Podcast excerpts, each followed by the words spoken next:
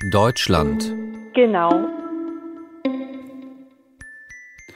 Tysklands kansler Olaf Scholz er her, der og alle vegne og mødes med forskellige verdensledere. I dag rejser han til Moskva, i går var han i Kiev, og i sidste uge var han i Washington. De, mange rejser, de her mange rejser de kommer i kølvandet på skarp kritik af den tyske linje i Rusland-Ukraine-konflikten, hvor Tyskland beskyldes for at være for vævende, simpelthen for uklar og ubeslutsom. Det billede fik Olaf Scholz ikke ændret på. Du lytter til Genau på Radio 4. Mit navn er Thomas Schumann, og vi starter altså med at se på Olaf Scholz' mange møder med verdensledere. Han fik blandt andet også tid til at tage imod Mette Frederiksen i Berlin. Hvis du har sms'er, kommentarer, spørgsmål eller andet, du vil sende ind undervejs i udsendelsen, så skriv til 1424, start din besked med R4 og et mellemrum. Senere så spørger jeg også formanden for det tyske journalistforbund, hvorfor det er et angreb på pressefriheden, når Rusland lukker for det tyske medie Deutsche Welle i Moskva, men at det er helt på sin plads, at Tyskland giver sendeforbud til det russiske medie Russia Today.de. Og til sidst så forsøger jeg at finde ud af, hvor meget kransekagefigur der er over Tysklands nyvalgte præsident Frank-Walter Steinmeier. Velkommen til.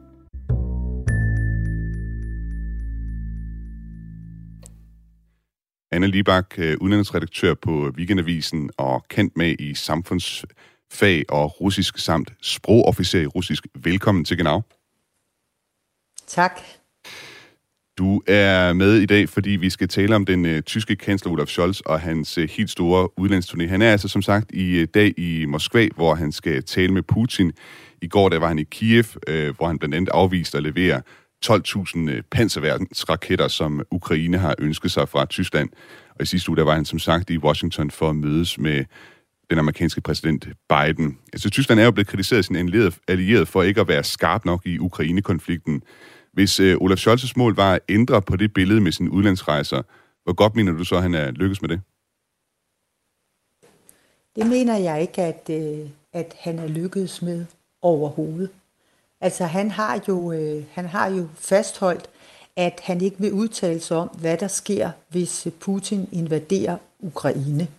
Og, øh, og det gør jo, at, øh, at det er svært øh, at se ham som, som øh, en, der øh, forsøger at afskrække Putin fra at angribe. Da Scholz besøgte Biden, der sagde den amerikanske præsident, at øh, hvis Rusland invaderer Ukraine, så er det simpelthen slut med Nord Stream 2-projektet, altså det her samarbejde, som Tyskland har med Rusland om at få leveret øh, russisk gas gennem Østersøen. Og Biden sagde simpelthen, at det vil være slut med det projekt, og det skal USA nok sørge for. Samtlige gange Olaf Scholz øh, under sit besøg fik det her spørgsmål om Nord Stream 2, så talte han, han talte konsekvent udenom, og han nævnte ikke engang gasrørledningen øh, ved, et navn, eller ved, ved navn. Øh, I et interview med The Wall Street Journal, der fik øh, Olaf Scholz det næsten til at lyde sådan helt bevidst. Han sagde, at Tyskland fører en strategisk tvetydig strategi, eller hvad skal man sige, Tyskland opfører sig strategisk tvetydigt. Han brugte begrebet strategic ambiguity. Det her begreb, eh, Anne Libak, er det noget, du har hørt før i eh, sådan om stormagtskonflikter, at der er nogen, der anlægger øh, strategic ambiguity? Ja, absolut. Altså, det gælder jo for eksempel øh, USA's øh, politik over for Taiwan, hvor man bevidst, øh, altså, hvor det, hvor, hvor øh, det bevidst er uklart, om USA vil gå ind og forsvare Taiwan militært, hvis Kina angriber Taiwan. Ganske vist så kom Biden for nylig til i en fortalelse og sige, at selvfølgelig hjælper vi øh, Taiwan. Men øh, efterfølgende så trak hans, eller så var hans administration ude og betone, at nej, den øh, amerikanske Taiwan-politik står ved magt, og den er, at man ikke ved, om USA faktisk militært vil forsvare Taiwan. På samme måde så er der også en række stater, der ikke øh, åbent siger, at de har atomvåben, men hvor man formoder, at de har det, som for eksempel øh, Israel og Indien og Pakistan. Og der taler man også om, øh, om strategisk tvetydighed i den forbindelse. Det er sjovt, det var et begreb, som jeg ikke kendte før, og det vil sige, altså, det, er et, det er et begreb, som ligesom bliver brugt derude, bliver anvendt af, af stater rundt omkring. Og ifølge Olaf Scholz selv, så var meningen også med den her strategiske tvetydighed, Altså, at øh, ja, Tyskland ikke sådan tydeligt går ud og siger, hvad konsekvenserne af en russisk invasion af Ukraine vil blive at det simpelthen skal gøre det svært for Rusland at regne ud, hvor store omkostningerne af en invasion den vil være for Rusland. Og som han også sagde i interviewet med The Wall Street Journal, they cannot go to a computer and count whether it will be too expensive or not. Altså, de kan ikke gå til computeren og, og regne ud, hvor dyrt det vil blive for dem. Tror du, den her tyske strategiske tvetydighed, tror du, det er noget, der bider på russerne? Nej, det tror jeg absolut ikke. Fordi at, øh, at de gør det uklart, om der overhovedet vil være nogen konsekvenser af ikke bare at gå ind, men også af at true øh, Ukraine militært. Altså man kan jo sige, at det burde få negative følger for Putin, når han øh, omringer med et kæmpemæssigt militært øh, opbud af styrker et, øh, et, et suverænt land, der i FN er anerkendt som et suverænt land, og endda af, af, af Rusland i en, øh, en særlig øh, øh, øh Budapest-deklaration. Der står Rusland som garant for Ukraines grænser, altså så burde det jo få nogle konsekvenser. Men Scholz vil ikke engang udtale sig om, hvorvidt det vil få konsekvenser for Rusland faktisk at, øh, at invadere øh, Ukraine militært. Og det må man sige, det er jo en meget øh, fredelig position at, øh, at indtage. Jeg, jeg tror, det han har sagt, det er, at det vil få hårde konsekvenser, men han har ikke nævnt, hvad for nogle konsekvenser det vil være.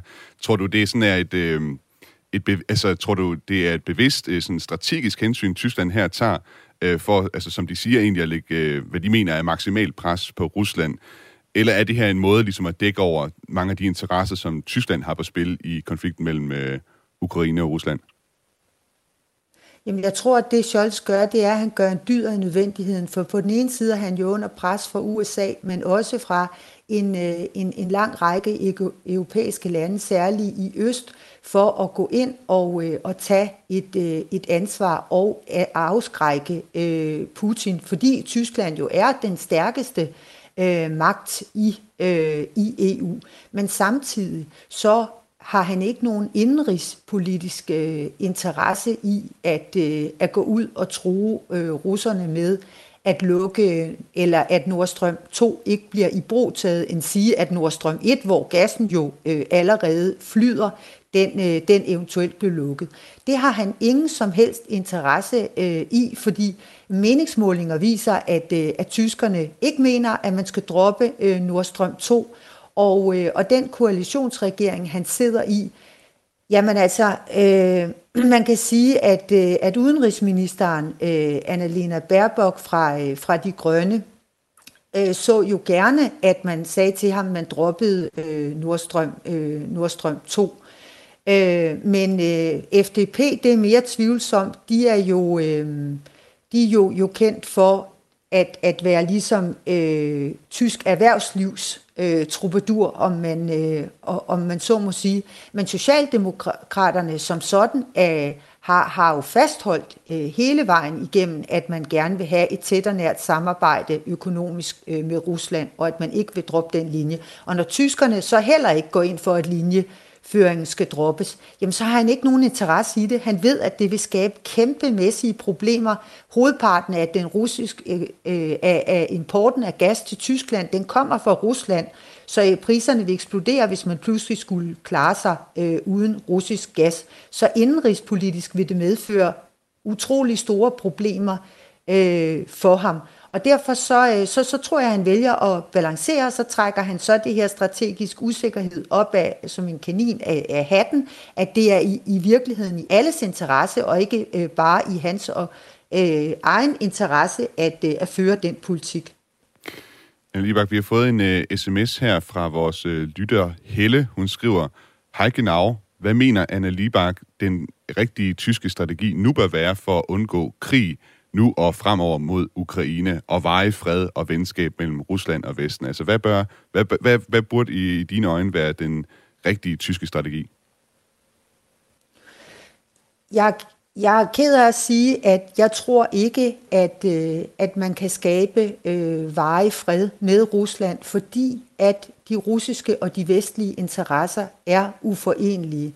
Altså, vi er simpelthen ikke enige om, hvorvidt selvstændige lande skal have ret til selv at vælge deres alliancepartnere, eller om verden den skal øh, inddeles i indflydelsesfære. Putin siger, at han vil bestemme over de stater, der ligger i deres øh, nærområde, og det handler ikke bare om, at han vil bestemme over det militært, det handler om, at han også vil bestemme deres øh, samfundsmodel. Man skal huske, i tilfældet Ukraine, så den oprindelige konflikt, den blev faktisk udløst af, at, øh, at øh, Ukraine søgte et tættere tilknytningsforhold til, øh, til EU. Det var jo derfor Majdan-revolutionen kom. Det handlede overhovedet ikke om NATO.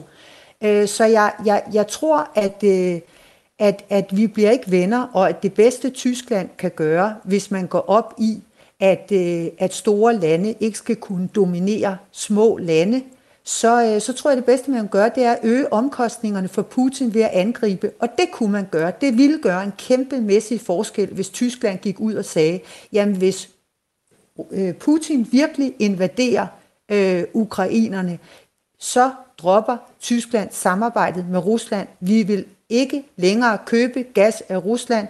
Vi øh, dropper al samhandel. Vi isolerer Rusland. Der vil ikke længere være et tæt russisk russisk-tysk forhold. Det vil virkelig betyde noget. Og måske også efterkomme ukrainernes ønske om, om panservandsraketter. Ja, altså det, det er der andre øh, lande, som, øh, som, som øh, kan sende dem. Det behøver ikke nødvendigvis at, øh, at være Tyskland. Altså det er det økonomiske samarbejde med Tyskland, der er så vigtigt for Rusland, fordi tyskerne betaler til tiden, og de forsøger ikke at presse øh, prisen i bund, som kineserne gør for eksempel. Og derfor er der kæmpe store økonomiske øh, fordele for Putin forbundet med det tætte samarbejde, han, øh, han har med, øh, med Tyskland. Olaf Scholz han er jo i dag i Moskva og, og skal mødes med Putin, og, og hører jeg dig måske sige, at, at det kort, han så har på hånden, hvis han virkelig skulle lægge pres på, på Putin, det skulle altså være det økonomiske kort, altså simpelthen øh, sige til Putin, at, øh, at, at Rusland risikerer altså seriøse økonomiske øh, sanktioner fra tysk side, og tysk side, at man vil droppe øh, samarbejde osv., at det er noget af det, der vil gøre indtryk på Putin, når de mødes i dag. Jeg tror også, at det vil gøre indtryk øh, på, øh, på Putin og på russerne i det hele taget, hvis øh, Tyskland vender øh, Rusland ryggen. Fordi ofte i, det, øh, i, i den russiske debat, så bliver den tyske position øh, brugt til at, øh, til at sige, at der er også fornuftige europæere. Der er mange, der godt kan se, at vi i virkeligheden har ret, at Ukraine ikke er en, øh, en rigtig stat, og at man ikke behandler os ordentligt og ikke taler til os øh, med den fornødne øh, respekt. Det, der bliver Tyskland ligesom øh, brug, fremholdt som eksempel på, at Vesten ikke har den samme position, men består af en række lande, der mener noget helt forskelligt. Og øh, altså, så det ville mentalt gøre en kæmpe stor forskel, hvis Tyskland faktisk satte sig i spidsen for en, en samlet øh, europæisk position, som hed, vi vil rigtig gerne have noget at gøre med Rusland, men ikke hvis Rusland overfalder selvstændige lande øh, militært. Der går vores grænse simpelthen. Det er ikke i orden. Anna Libak, tak fordi du var med i Genau i dag. Selv tak altså udenlandsredaktør på Weekendavisen.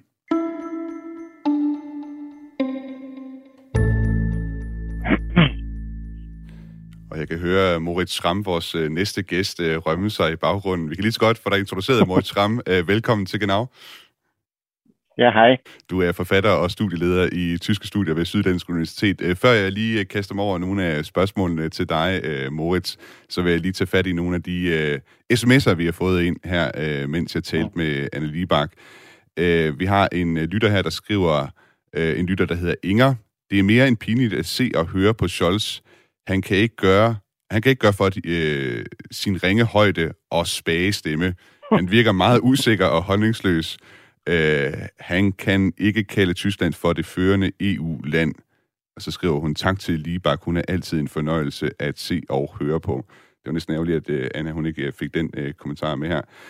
Uh, Moritz, uh, du har siddet og lyttet med, mens jeg også talt med Anna Libak, mm. og vi skal egentlig om lidt tale om et andet møde, som Olaf Scholz har haft i den forgangne uge, nemlig mødet med vores statsminister Mette Frederiksen. Men først, så vil jeg lige give dig mulighed for at reagere på det interview med Anna Libak, for da vi talte øh, sammen i går, der sagde du, at vi måske nogle gange overser en væsentlig grund til, at Tyskland kører en forholdsvis blød linje over for Rusland, og det er simpelthen noget at gøre med murens fald. Kan du ikke lige prøve at forklare, hvad det går ud på?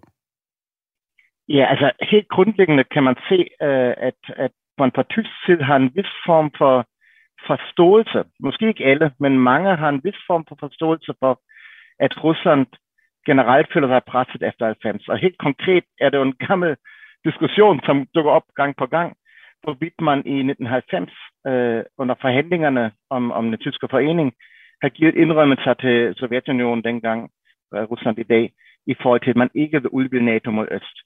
Og selvom mange påstår, der aldrig er sket, er der efterhånden ret stor dokumentation for det, at man mundtligt har signaliseret ret massivt til, til russerne, at hvis I accepterer, at, øhm, at der kommer en forenet Tyskland, som var meget uklart dengang, hvis I accepterer det, kære Gorbachev, så vil vi til gengæld sikre jer, at, øh, at NATO ikke udvider sig et centimeter mod øst. Det bliver det er fortsat omdiskuteret, om det virkelig bliver sagt eller hvordan. Men der, i de tyske medier kan man læse en gennemgang, hvor det bliver ret tydeligt sagt. Og det betyder jo ligesom, for at det ud i pap, ud fra den perspektiv, er det sådan, øhm, hvis ikke Rusland dengang havde fået at vide, at NATO ikke udvider sig, vil der ikke være en tysk forening i 1990.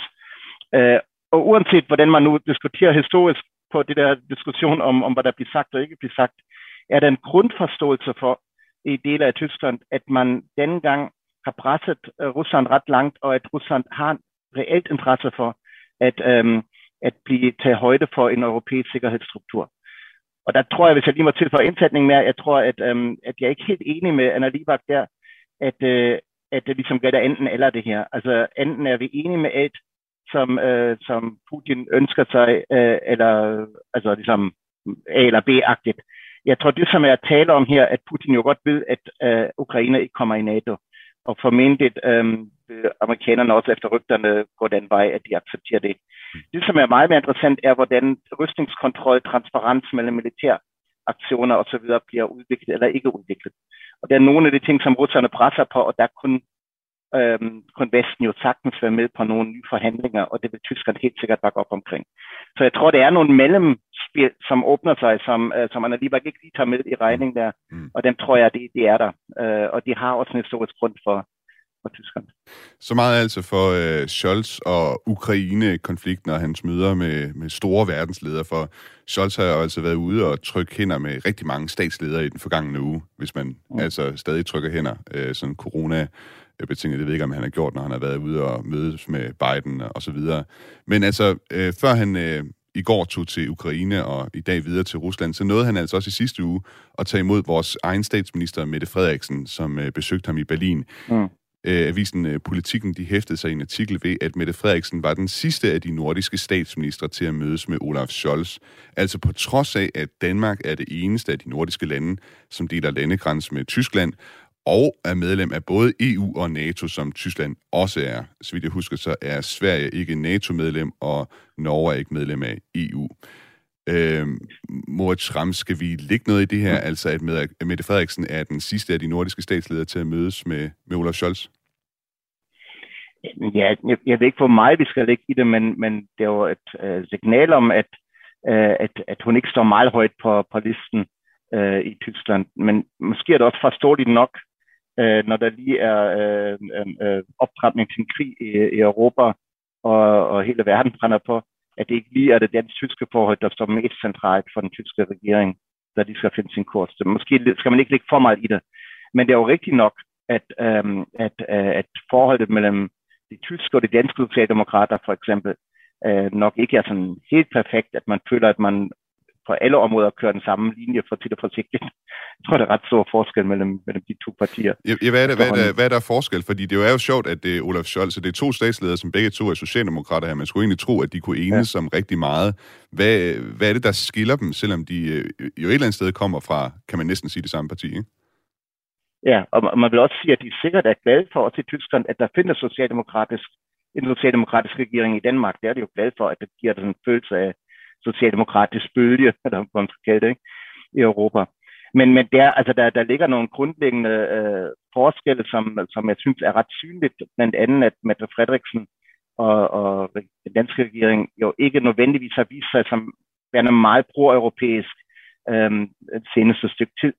Øh, altså ligesom det bilaterale aftale med USA, som man lige har indgået nu, øh, og måske også generelt den øh, rejsen med Kurz i sin tid, og så videre. Generelt de signaler, man sender, peger på, at, øh, at der er en ret stor EU-skepsis, hvor den tyske regeringen nok i langt højere grad vil arbejde for en stærkere integration af det europæiske samarbejde. Der føler man måske ikke, at, at, at de danske socialdemokrater er, er, øh, er en, en, en oplagte samarbejdspartner, fordi de snart bremser, end de er med i den udvikling, som Tyskland gerne vil tage.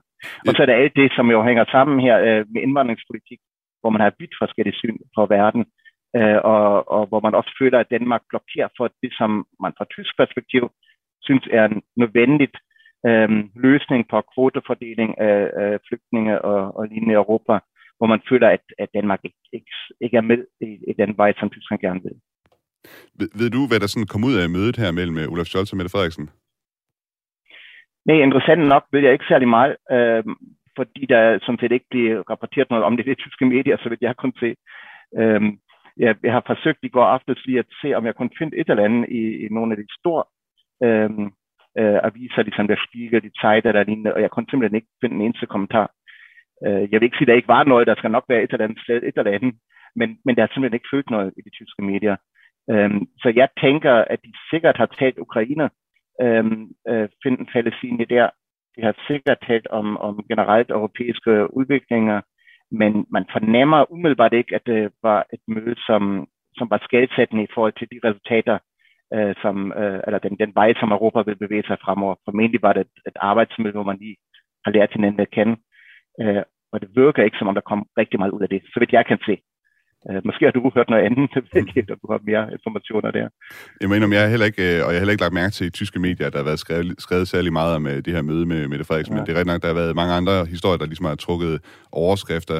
Lad os lige kigge på øh, det her samarbejde mellem den danske og den tyske regering lidt bredere. Altså de seneste år, du har selv været inde på mm. lidt af det, altså vi har set danske socialdemokrater og tyske SPD altså slå sig lidt på hinanden øh, over for eksempel udlændingepolitik og øh, integrationspolitik. Mm.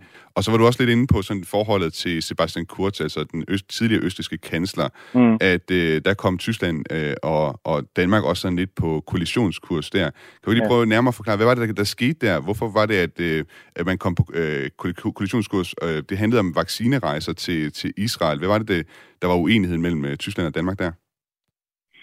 Altså, altså pointen var jo ligesom, at Mette Frederiksen tog sammen med Kurz til Israel for at opbygge en, øh, eller for at overveje at opbygge en, en vaccinepolitik uden om det europæiske unions øh, satsninger på vacciner dengang. Øh, og jeg tror, man skal især se det som en, øh, man skal se det som en, øh, øh en symbol eller en, et udtryk for, for en generel linje, at man fornemmer, at Mette Frederiksen tit har søgt veje uden om EU mm. som hun også har gjort med USA nu. Mm. Og, og det er man ikke så glad for i Tyskland generelt, fordi Tyskland gerne vil styrke det europæiske mm. samarbejde. Mm. Det ligger i tysk interesse, og man, man har også en stor opbakning til det, at man gerne vil fordybe det samarbejde. Og der skal huskes, at... Må jeg, jeg, nu spørger ja. stiller dig et, et, et ja. spørgsmål mere. Det, det er sådan, nu ja. taler vi meget om sådan, øh, hvad skal man sige, vores gode, øh, hvad skal man sige, nabo Tyskland i Danmark, der kigger vi meget på Tyskland, ja. sådan ud fra det her Øh, perspektiv en, en vigtig allieret i, i EU og øh, hvad skal man sige, handelspartner. Men jeg tænker på, fra en tysk perspektiv, hvordan ser man egentlig på Danmark? Hvad, hvordan ser man på Danmark som partner i, i tysk perspektiv? Altså, altså grundlæggende er man glad for fra tysk side, at man har et principielt godt samarbejde, et godt forhold til hinanden. Men, men jeg tror, den er ret meget på overfladen, og der er en, der er en vis form for irritation fra, fra tysk side øhm, og for at man ikke føler, at Danmark sådan for alvor leverer tingene, som vi lige har talt om før. Ikke? Men generelt er det jo lidt det der storebror, lillebror fænomen, at, at man jo ikke tager så meget højde for, hvad der sker i Danmark, i Tyskland, som omvendt. Øhm, man er glad for, at det er et godt samarbejde, men man går ikke vanvittigt meget op i det. Øhm, og, øh, og, og så snart man ser lidt under, under overfladen og presser lidt i den, fornemmer man, at der er netop en del konflikter og, øh, og problemer, som, Øh, hvor man trækker lidt i forskellige retninger i, øh, i Europa her. Så jeg vil sige, at det er et godt forhold, men, men det er jo heller ikke sådan, at man føler, at det virkelig mm. mm. kører vi i en samme retning, og det er ikke bare kører derud af. Det, det er ikke helt der, man står, tror jeg. Moritz Schramm, tak for, at du øh, var med i Genau i dag. Ja, selv tak. Altså forfatter og studieleder, øh, undskyld, forfatter og studieleder i tyske studier ved Syddansk Universitet.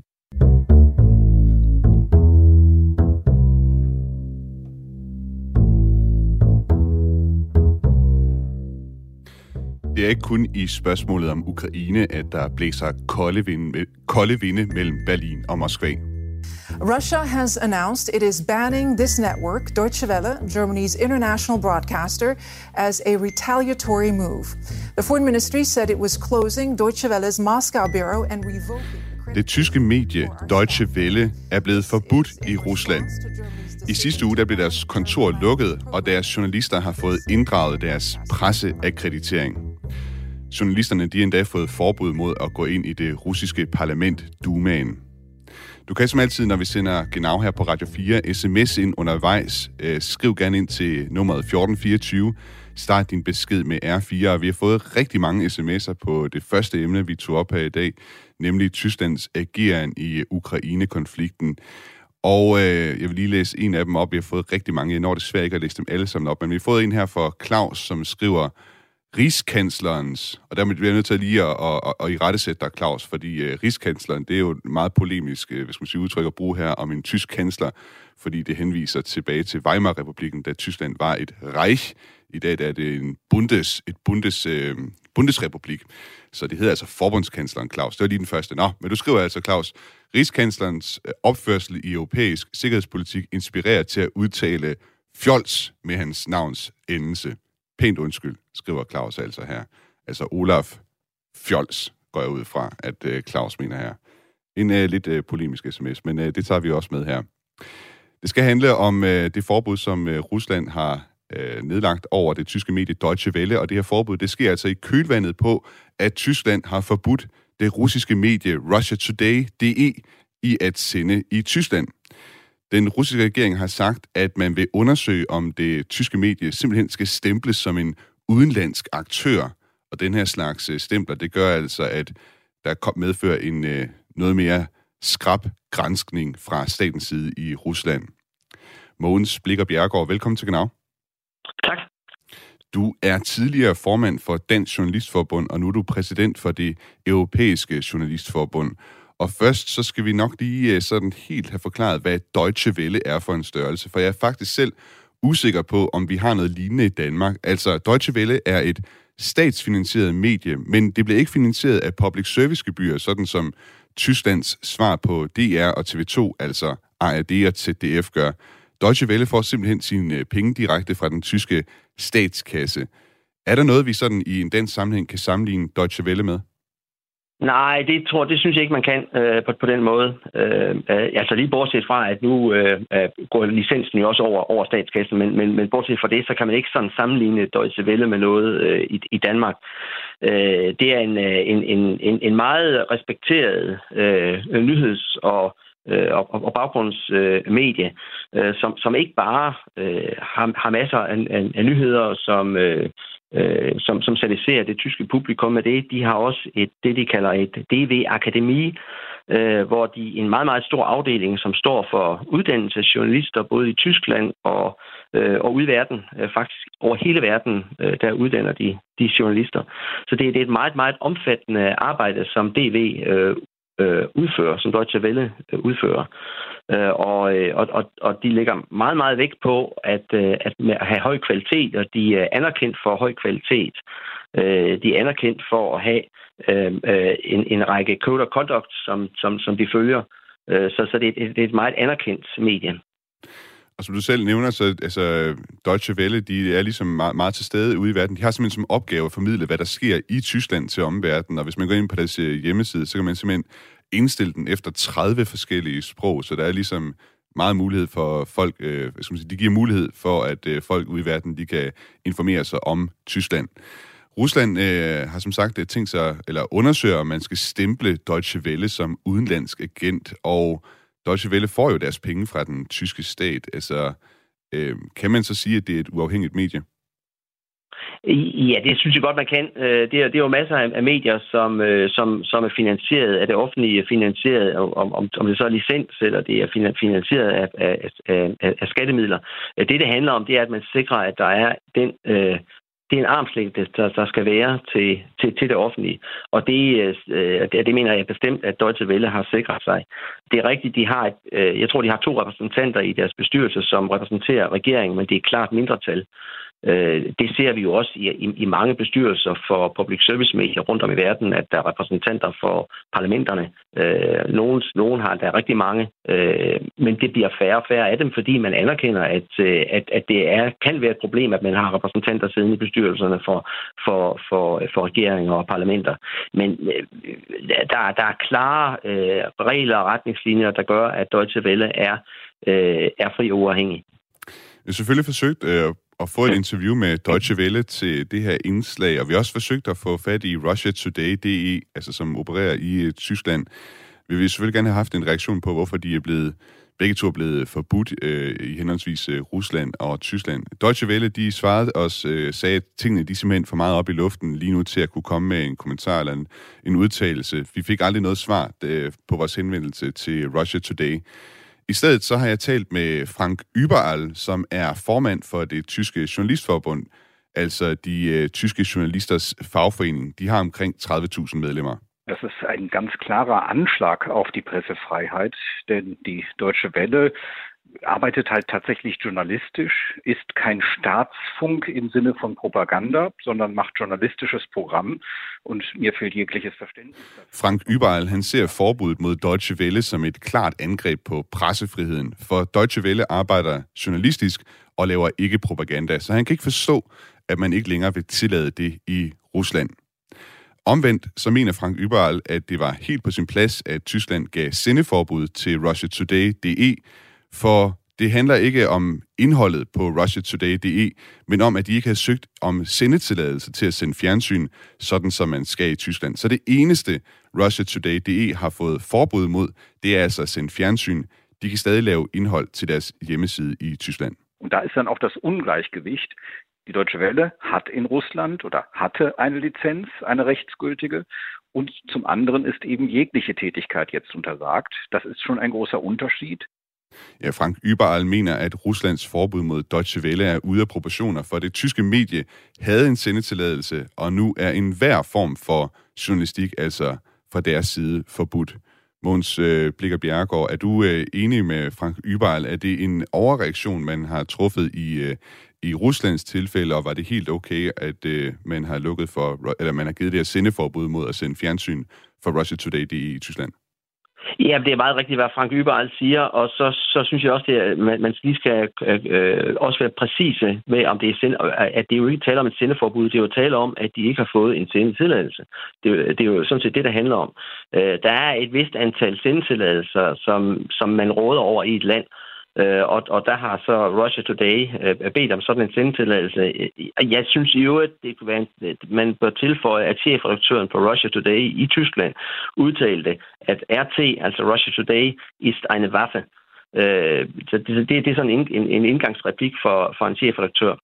Øh, og øh, øh hvis man sådan skal se nøgteren på, øh, når man giver sendtilladelser, øh, når man giver mediestøtte, når man på, på, på en eller anden måde øh, off, offentligt tilkendegiver, hvilke medier øh, skal have sendtilladelser, skal have støtte osv., jamen så er det jo meget naturligt, at man, man følger øh, er det, er det medier, som følger presse, vejledende presseetiske regler for eksempel? Er det medier, der, som i Danmark er til er, er øh, under, under pressenævnet? Øh, er man det, jamen, jamen så, så er man et medie, så, så, så ser man ikke på, om man har den ene eller den anden slags indhold. Det, der, det, det handler om, det er jo, er det et medie, som, øh, som agter at være et, et, øh, et, et, et medie, som, som følger de øh, etiske spilleregler, som, som nu engang er. Mm. Øh, og så har øh, Russia Today i øvrigt fået sendtilladelse i Serbien, øh, men den sendtilladelse, de har, den gælder altså ikke efter tysk øh, lovgivning mm. til at kunne sende i Tyskland. Og øh, Russia Today, det, det har netop været genstand for rigtig meget debat i Tyskland, og øh, Frank Yberl, som du også selv lidt er inde på, han, han anser det, altså også det her russiske medie for at være, altså han anser det simpelthen for at være et øh, propagandamedie. Also beispielsweise spielen bei uns in den Hauptnachrichten sowohl privat als auch öffentlich-rechtlich äh, Vertreterinnen und Vertreter der sogenannten Alternative für Deutschland, einer Partei weit am rechten Rand, die auch immer wieder in Verdacht steht. Ja, Frank Überall, han bruger som eksempel, altså måden, som medier i Tyskland dækker det højreorienterede og til dels højreekstreme parti Alternative for Deutschland. Som han siger, så fylder det her parti altså næsten ingenting i de store tyske medier, både public service medierne og de private, mens Russia Today, DE, dækker dem meget mere end gennemsnittet. Og det samme gælder i øvrigt sådan protester, demonstrationer, alt som kan give indtryk af, at det tyske demokrati ikke fungerer. Det er noget, som Russia Today de ligesom bruger rigtig mange kræfter på at dække. Øh, Måns øh, Blikker Bjergård, er det også sådan, du ser det? Er det, det, det ligesom det, der gør Russia Today til et øh, propagandamedie? Jamen altså, øh, jeg, jeg, jeg, jeg tror, man skal, jeg tror, man, man skal øh, definere det mere på, øh, hvad, er, hvad er grundlaget for det medie, man har, mere end, end at gå ind og, og gå meget, meget direkte til, hvad der for en type, hvad der så, øh, hvad vælger man af forskellige øh, journalistiske historier at bringe. Øh, det kan hurtigt blive meget, meget farligt, hvis man skal til at, at vurdere et medie på baggrund af, om man har mere eller mindre af, af, af den, den type, type indhold. Jeg, jeg synes, man skal se mere overordnet på det. Hvad er det for Øh, hvad er det for en politik, man har? Hvad er det for en type medie? Øh, er det nogen, der følger de presseetiske regler eller ej? Øh, er der nogen, der har nogle gode code of conduct? Er der nogen, der har en øh, den armslængde, som man nu engang skal have? Øh, og og det, det, jeg synes i virkeligheden, det er, det er der, at man, at, man, at man skal se på det. Øh, og, og, og så er de jo i et land, i, i, i Tyskland, som, øh, som på, på rigtig, rigtig mange måder gør meget for os at sikre frie medier, ikke bare i, Tyskland, men i hele verden. Øh, det er Deutsche Welle gør øh, ude i verden. Øh, det er jo ikke unikt for Deutsche Welle. Det er virkelig noget, som, som, som rigtig mange øh, tyske øh, de her tyske stiftungs, de gør. Øh, de, er, de er meget til stede rundt omkring i verden øh, for at sikre øh, medier, for at sikre pressefrihed, øh, medieudvikling osv. Vi har fået en øh, sms her, Mogens, fra øh, vores lytter Silas, som skriver, Hej genau, tror I, hvis Danmark havde sådan en kanal som Deutsche Welle, vil der så også være et dilemma som, et dilemma som dette i Danmark? Øh, øh, nej, jeg tror ikke, det vil være noget dilemma. Jeg, jeg, jeg ved ikke rigtig, hvilket dilemma der, der vil mm. være. Altså, vi har ikke, vi har ikke øh, øh, Øh, altså, jeg tror, jeg tror, det som øh, Silas mener her, det er, hvis nu det, det, det var Danmark, der havde en pendant til Deutsche Welle i Rusland, om, Danmark, om vi i Danmark så, eller hvad skal man sige, om der vil opnå, opstå noget lignende, en, samme, en lignende konflikt mellem Rusland og, og Danmark? Ja, det kunne da sagtens opstå. Altså, øh, hvis, hvis man ser på, øh, specielt på Rusland, så, øh, så, så er den her foreign agent politik det bliver mere og mere udbredt. En ting er, at det er over for, over for, for medier, som kommer udefra, men det er også over for deres egne medier. Der er jo, det er jo der er en, en, en, en, en pressefrihed i frit fald i Rusland på alle mulige tangenter. Virkelig i frit fald. Måns Blikker Bjergaard, tak fordi du var med i Genau i dag. Selv tak. Altså tidligere formand tidligere formand for Dansk Journalistforbund og nu præsident for det europæiske journalistforbund.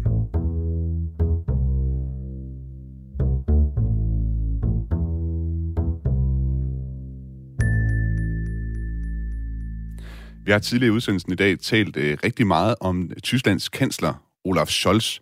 Men øh, Tyskland har faktisk også en øh, præsident, nærmere en forbundspræsident. Det er der måske ikke så mange øh, herhjemme i Danmark, der ved. Og søndag blev den siddende forbundspræsident Frank-Walter Steinmeier genvalgt til posten. Ich stelle fest, dass Herr Dr. Steinmeier zum Bundespräsidenten der Bundesrepublik Deutschland gewählt ist. Frau Bundestagspräsidentin, ja, ich nehme die Wahl an. Ja, så lød det altså fra Frank-Walter Steinmeier her til sidst. Ja, jeg siger ja til at blive udnævnt som forbundspræsident endnu en gang. Frank-Walter Steinmeier har altså været forbundspræsident siden 2017, og inden da så har han haft en lang øh, karriere som øh, politiker, som socialdemokrat. Som øh, forbundspræsident er Frank-Walter Steinmeier formelt set Tysklands statsoverhoved. Sigfrid øh, Matlock, velkommen til Genau. Tak. Du er journalist og tidligere chefredaktør på den tyske mindretalsavis Der, Nord, Der Nordschleswiger. Og øh, statsoverhovedet i Danmark, det er jo dronning Margrethe. Øh, Tyskland er ikke et konstitutionelt monarki, men en republik, så i stedet for så har de en forbundspræsident. Hvad laver sådan en øh, forbundspræsident? Kan man sammenligne det med dronningens opgaver i Danmark? Det kan man selvfølgelig på øh, et vist stykke hen ad vejen. Altså Steinmeier har jo for eksempel haft det til fælles med dronningen, at han jo har været her på besøg øh, ved den der genforeningsrejse, og dronningen har jo så omvendt her i november endnu været til, til, på øh, hendes anden statsbesøg i Berlin hos, øh, som gæst hos Steinmeier. Så Steinmeier har jo specielt øh, de, de repræsentative opgaver som, som tysk øh, statsoverhoved. Men han har jo også en, en, en øh, politisk indflydelse, som, som selvfølgelig er en anden en, end den, øh, vi kender fra majestæten her, hvis, hvis øh, politisk indflydelse vel beskrænker sig på, på at tale rigtigt ved, ved dronningerunden. Der har Steinmeier jo øh, alligevel i, i kraft af sit, sit embede haft øh, øh, øh en del øh, øh, betydning, blandt andet jo ved, at, at den sidste regering, som jo til syvende og sidst har ført SPD nu til magten med Olaf Scholz, den sidste regering øh, under Merkel med SPD og CDU, den blev jo etableret i kraft af Steinmeiers personlige øh, intervention i det, han simpelthen krævede, at SPD nærmest gå i regeringen, meget modvilligt i regeringen med, med, med CDU og CSU. Men, men hvad så med, så det er så, hvad skal man sige, han har en, en lidt større politisk betydning på den måde i, øh, i tysk politik. Hvad med sådan den samfundsmæssige betydning? Altså man sige i, i Danmark, der kan man sige, dronning Margrethe, det er sådan en stor kulturel øh, betydning, det har. Øh, der er mange mennesker, der, der er store fans af, af, af dronning Margrethe øh, herhjemme. Øh, hvordan ser det ud med forbundspræsidenten i, i Tyskland? Er der folk på samme måde, der har den her, hvad skal man sige, sværmen måske for forbundspræsidenten? Ah, man kan ikke sammenligne øh, en forbundspræsident med, med, med dronningen, så ligger med dronningen Margrethe, øh, ved den folkelige forankring, hun har. Men, men, men Steinmeier ligger, ligger øh, pænt oppe i, i ranglisten over de hidtidige præsidenter. Jeg vil uh, gøre opmærksom på, at, at uh, hvis man kigger tilbage på Tysklands historie i 1949, da, da forbundsrepublikken Tyskland jo blev oprettet, ja, der har man jo haft øh, kendte kansler som Adenauer, Kohl, øh, Helmut Schmidt og Willy Brandt, men man har sandelig også haft meget vigtige forbundspræsidenter. Jeg tænker på den allerførste, det, det var Theodor Heuss, som man i folkemunde i Tyskland kaldte Papa Heuss i 1949, og så vil jeg bare for eksempel nævne Richard von Weizsäcker, som jo i sin tid havde gået i skole øh, i St. Peterskolen i København som, som dreng. Uh, Richard von Weizsäcker, der som jo i 1985 holdt sin meget berømte tale, tale som forbundspræsident i forbundsdagen, hvor han sagde, i forbindelse med 40-årsdagen uh, for, for afslutningen af 2. verdenskrig, at dette er en dag af befrielse, uh, som virkelig var, var noget, som gav uh, genlyd, ikke kun i Tyskland, men over hele verden. Så jeg vil sige, at, at øh, præsidenternes magt, den ligger selvfølgelig i, i ordet. Ordet mm. er det er svært, og, og, og ud over det symbolske, så kan de altså også flytte noget ved, ved at øh, have en, en indstilling, øh, som, som, som også i, i, i befolkningen bliver, bliver modtaget med, med positiv respons. Det er jo for eksempel tilfældet hos Steinmeier, som jo har haft øh, øh sin helt klare agenda i, i kampen mod, mod højreorientering øh, øh, og den af beskyttelse af tysk øh, øh, demokrati. Og så vil jeg også sige, at øh, nu blev der jo spurgt lige før om den politiske indflydelse.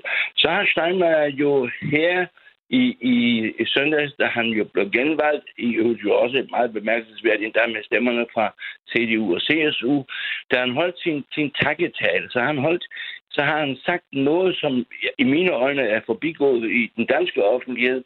Han har nemlig øh, i virkeligheden talt dunder Øh, øh, til øh, øh, øh Putin ved at sige, at præsident Putin fjern den lykke, som de har lagt om, om Ukraines hals.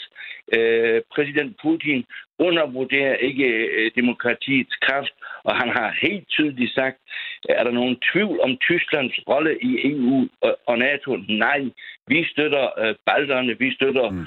Polen og Rumænien. Så det var nogle klare meldinger øh, som jeg synes er forbigået, i hvert fald i den kritik, som man har rettet mod, mod den tyske regering Scholz. Og, og selvfølgelig kunne Scholz heller, burde Scholz måske heller have sagt det, men, men han talte jo Steinmeier på Tysklands vegne, og det var en meget, meget klar øh, øh, tale, og det synes jeg, man virkelig skal anerkende. Så der er jo det her sjove forhold, kan man sige, for forbundspræsidenten i Tyskland mellem, at det både sådan er en, der er både sådan en politisk øh, politisk aspekt, og så er der også sådan en mere ceremoniel del. Jeg kan lige sige, en af de opgaver, som øh, den tyske forbundspræsident har, lidt, lidt ligesom øh, den øh, danske dronning har, det er, at hvis man som tysker fylder 100 år, så får man altså et øh, brev og en lykønskning for forbundspræsidenten, Og en anden ting, øh, som jeg ikke ved, om det også gælder i Danmark, øh, men det gælder i hvert fald for tyske forbundspræsidenter, det er, at hvis man som familie får sit barn nummer syv, så kan man ansøge om, at øh, forbundspræsidenten bliver gudfar for barnet. Og siden 1949, der har 81.000 børn altså haft forbundspræsidenten som gudfar. Altså ikke Frank-Walter Steinmeier, men altså samtlige, altså mm. i hele historien med, med forbundspræsidenter i Tyskland. Lad os lige øh, dykke lidt mere ned i øh, Frank, Frank-Walter Steinmeier, øh, hvem han er for en øh, type. Den tyske ja. avis Reutlinger Generalanzeiger, de kaldte i en lederartikel Frank-Walter Steinmeier en langvejler. Altså, de bruger ordet sich langweilen, ja. som på tysk betyder at kede ja. sig. Så en, en person, der keder folk. Samtidig så øh, skrev de, at øh, det måske at det måske er det, som Tyskland har brug for, altså et statsoverhoved, som udstråler seriøsitet og ro. Øh, Sigfrid, du har mødt Frank-Walter Steinmeier. Er han øh, i din optik en øh, person, der keder folk? Jeg synes, han er øh, en mand, der i hvert fald er vokset med opgaven. Altså, man må ikke glemme, at, at hele hans politiske karriere, hvor han jo har været i mange år højere, ja, han Schröder, som han jo har slået hånd fra her i forbindelse med, med, med Ukraine-konflikten. Han, der har han været diplomaten, der har han, øh, og senere han jo som udenrigsminister også været, været øh, en, der skulle øh, vogte sine ord med omhu. Øh, han har øh, selvfølgelig også holdt statsmandstaler, når han var ude omkring. Han for eksempel den første tyske præsident, der har holdt, øh, fået lov til at holde en tale i Yad Vashem øh, øh for holocaust-offerne i, i, i, i Israel. Så, så øh, det kan han også. Jeg synes ikke, at han er kedelig. Han er bare ikke øh, den, den, den folkekære, kan man sige, øh, som, som, øh, no, som for eksempel jo øh, øh majestæten er her, herhjemme. Øh, øh Steinmeier har dog øh, Øh, synes jeg, allerede vist nogle ting, som, som øh, adskiller ham øh, fra andre øh, politikere. Jeg vil bare nævne, at han for eksempel har offret i 2010 sin, sin, sin, en af sine nyere til sin hustru, der var meget øh, livsfarligt øh, øh, øh syg. Øh, altså, den har doneret. Han har her i, i sin tale også markeret sig på en, synes jeg, meget smuk måde ved at tale om sine modstandere. Blandt andet var der en modstander øh, fra De Linke, øh, en professor Trabert, som uh, havde gjort meget ud af og, og, og, og, og gør meget ud af at bekæmpe en fattigdom og, og, og gøre en indsats for Øh, de hjemløse. Og, og der gik øh, øh, Steinmeier i sin tale så vidt at sige til, direkte til professor Traber, der sad på tribunen, øh, vi, vi to må, må, må snakke om et problem, som jeg også synes er, er meget alvorligt. Så, så han prøver også at, at påtage sig nogle, nogle opgaver, som, som uh, har en mm. effekt mm. i, i befolkningen, og det, det synes jeg også er en, en, en forbundspræsidents rolle. Jeg, jeg lyttede i går til Spiegels uh, daglige podcast. De havde, de havde også et uh, afsnit om Steinmeier, og i det her podcast, der sammenlignede de ham med tidligere forbundspræsidenter, og de kom blandt andet ind på Richard von Weizsäcker, som du også selv nævnte, Sigfrid, som altså gik over i historien for at sige det her i 1985. Der 8. Mai var ein Tag der Befreiung. Ja, den 8. maj 1945, altså dagen Nazi-Tyskland kapitulerede, var en befrielsens dag for Tyskland. Det ændrede simpelthen opfattelsen af den her dato og dens betydning i tysk historie. I Spiegels øh, podcast, der ledte de så efter et citat fra Steinmeier, som, som, som simpelthen kan måle sig med det, som Richard von Weizsäcker sagde dengang. Og de kom frem til det her citat, som Steinmeier også sagde i anledning af den 8. maj. Die deutsche Geschichte ist eine gebrochene Geschichte mit der Verantwortung für millionenfachen Mord und millionenfaches Leid. Das bricht uns das Herz bis heute. Deshalb, man kann dieses Land nur mit gebrochenem Herzen lieben. Ja, som han siger her, jeg oversætter direkte, hvad der blev sagt. Den tyske historie er ødelagt historie med ansvaret for millioner af mor og lidelse for millioner. Det knuser vores hjerte den dag i dag. Derfor, man kan kun elske dette land med et knust hjerte. Sigfrid øh, Matlock, øh, helt kort, øh, kan Steinmeier og den her tale måle sig med for eksempel det, Richard von Weizsäcker han sagde dengang Nej, i 1985? Nej, det kan den ikke, fordi det von Weizsäcker sagde var jo, var jo også et moralsk gennembrud i, i, i Tyskland. Øh, men, men, men det er rigtigt, at, at Steinmeier også øh, i, i den anledning om, omkring uh, fortiden har fundet nogle meget uh, velformulerende ord, Jeg vil bare gå opmærksom på, at, at øh, jeg har engang kigget på, hvilke øh, taler han har holdt de sidste 100 taler. Der har næsten 50 procent af dem været taler, hvor det drejede sig om Tysklands fortid, om undskyldning og, og beklagelse, og også om selvfølgelig kampen mod, mod, mod højre tendenser i, i tyske samfund. Så jeg synes, at, at, at, at det, det viser, at han også på det punkt uh, har format. Mm. Men samtidig har han som sagt... Sigfrid Madlock, Madlock, jeg bliver desværre nødt, jeg bliver desværre nødt ja. til at afbryde dig her. Tak fordi du var med i Genau i dag. Ja. Altså journalist og tidligere chefredaktør på den tyske mindretalsavis, Danmark Schleswiger.